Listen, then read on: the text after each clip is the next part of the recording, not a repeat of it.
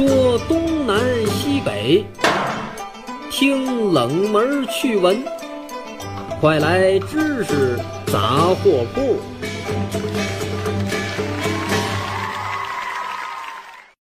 知识杂货铺有角度、有深度、有识别度，反鸡汤、反谣言，我们只分享靠谱的知识。全网泛知识类收听名列前茅，锁定高端受众，提供更靠谱的广告投放平台。勾搭我们，关注官方微信“蜻蜓 FM 河北”或拨打超靠谱投放热线幺八六三零幺零六六五五。欢迎光临知识杂货铺，我是王掌柜。有句俗话叫“富不过三代”，这在当今世界也已经被公认为是一个财富魔咒了。在中国历史上，有许多赫赫威名的大富大贵之家，到了第二代、第三代。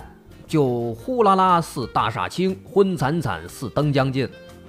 因此，中国历史上早就有财富魔咒的古代版本存在了，叫做一代创，二代守，三代耗，四代败。在现代的中国家族企业当中，这种现象依然存在。比如近几年的一个统计数据，同样显示，香港富豪在交棒给第二代的过程当中，剔除其他的市场因素。其家族上市企业的股价平均下跌百分之八十，台湾的第二代富豪平均跌幅也有百分之四十。由此可见，仅仅到了第二代，这个家族财富就开始大打折扣了。在西方国家呢，这种现象也古已有之，比如葡萄牙就有一句俗语叫“富裕农民，贵族儿子，穷孙子”；西班牙也有俗语叫“酒店老板儿子超级富人，孙子讨饭”。德国也有叫创造、继承、毁灭啊这三个词儿来代表富三代的命运。有人说，美国就不一样，现代美国一直奉行精英教育，所以说这个财富魔咒在他们那儿几乎不存在。但其实并非如此。胡润全球最古老的家族企业榜的榜单显示，在美国，现代家族企业在第二代能够存活的只有百分之三十。到第三代还存活的只有百分之十二，到第四代以及之后还能存在的只剩百分之三了。那么，对于这个财富魔咒为什么会如此灵验呢？很多专家学者们从什么政治局势变动啊、经济周期变化呀、文化传统等等角度都做过分析，但是人们普遍感觉这些分析比较肤浅，没有解开这个魔咒的深层次秘密。那么，如何破解这其中的深层秘密呢？有一种观点，有说法认为，说那些超级富豪啊，大多娶媳妇儿也都娶漂亮的，娶那些靓女美女，而美女当中呢，聪明的往往是占少数的啊，美女聪明的比较少。说白了就是说，这个美女往往比较笨。所以说，这个男性富二代，他们的智商大多低于父辈。而这个富二代呢，之后再娶还是要娶一个美女，所以说富三代的智力就会变得更低了。那这个智力越来越低，自然就难以守住家业了。这个说法呢，也并不是纯粹胡扯，它也是有一定依据的。它的生物学依据是母亲的智力基因对后代的影响最大啊，是这样的一个现象。而且先前的研究已经表明。成年人的智力差异有百分之八十是由基因差异决定的，因此富不过三代应该归咎于他们不聪明的祖母或者母亲。但其实严格来讲，这种说法不科学。我们知道，男性的性染色体是 XY，女性的是 XX。虽然说这个 X 染色体里面的基因数是 Y 染色体的十倍。而且这个 X 染色体上近千个基因对人的大脑结构、认知能力、智力发育等等都有巨大作用。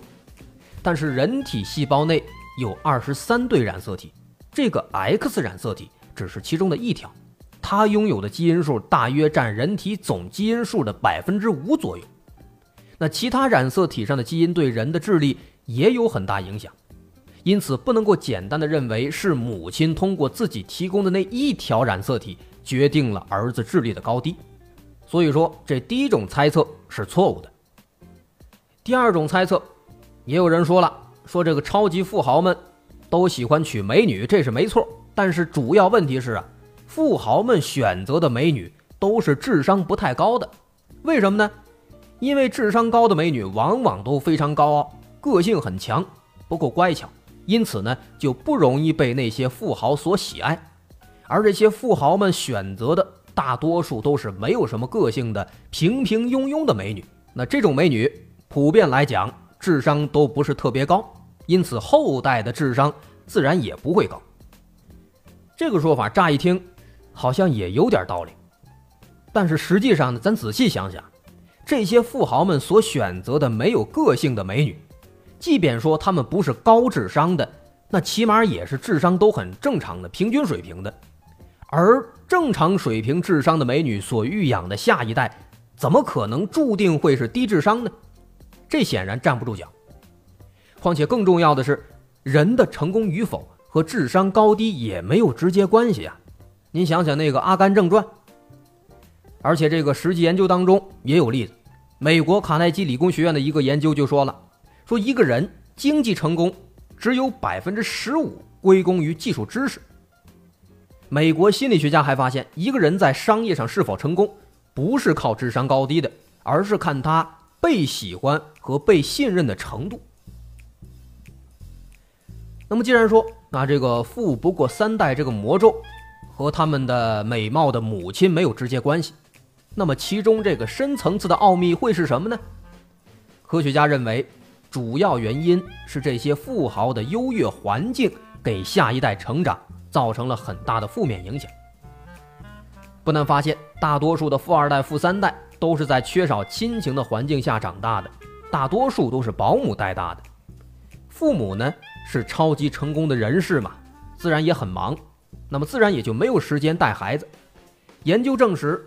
因为亲情缺失而产生心理障碍的青少年占这类青少年的百分之七十，他们通常不善交往，普遍存在情感脆弱、自暴自弃、焦虑、自闭等等这些悲观消极的畸形心理。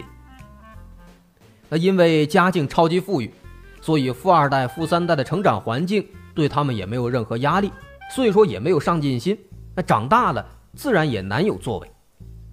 心理学家指出。拍篮球的时候力气越大，篮球跳得越高，这个现象就是心理学上的拍球效应。在正常情况下，人们承受的压力越大，上进心就越强，也越能被激发潜能。反之，压力太小，动力不足，就没有上进心了，只能是碌碌无为。另外，研究还发现，在超优越环境当中长大的孩子，往往会依仗家庭或家族优势，高估自己的能力。容易蔑视他人，甚至危害社会。比如《水浒传》里面的高衙内，他就是这类人的一个典型。在现实生活当中的富二代、富三代犯罪事件也是屡见不鲜的。如此说来，超优越的环境是富不过三代这个财富魔咒的始发者，说明后天环境对人的成才是有重要影响的。而要想打破这个魔咒，其实也不是什么难事儿只要对下一代。在亲情关爱和终生教育等方面用心用力，如果做到了，那么出现负十代、负二十代也都是预料之中了。好，今天制杂铺到这也该打烊了。我是王掌柜，如果您喜欢，可以关注我们蜻蜓河北的官方微信，在微信搜索“今天 FM 河北”进行关注。好，咱下回见，拜拜。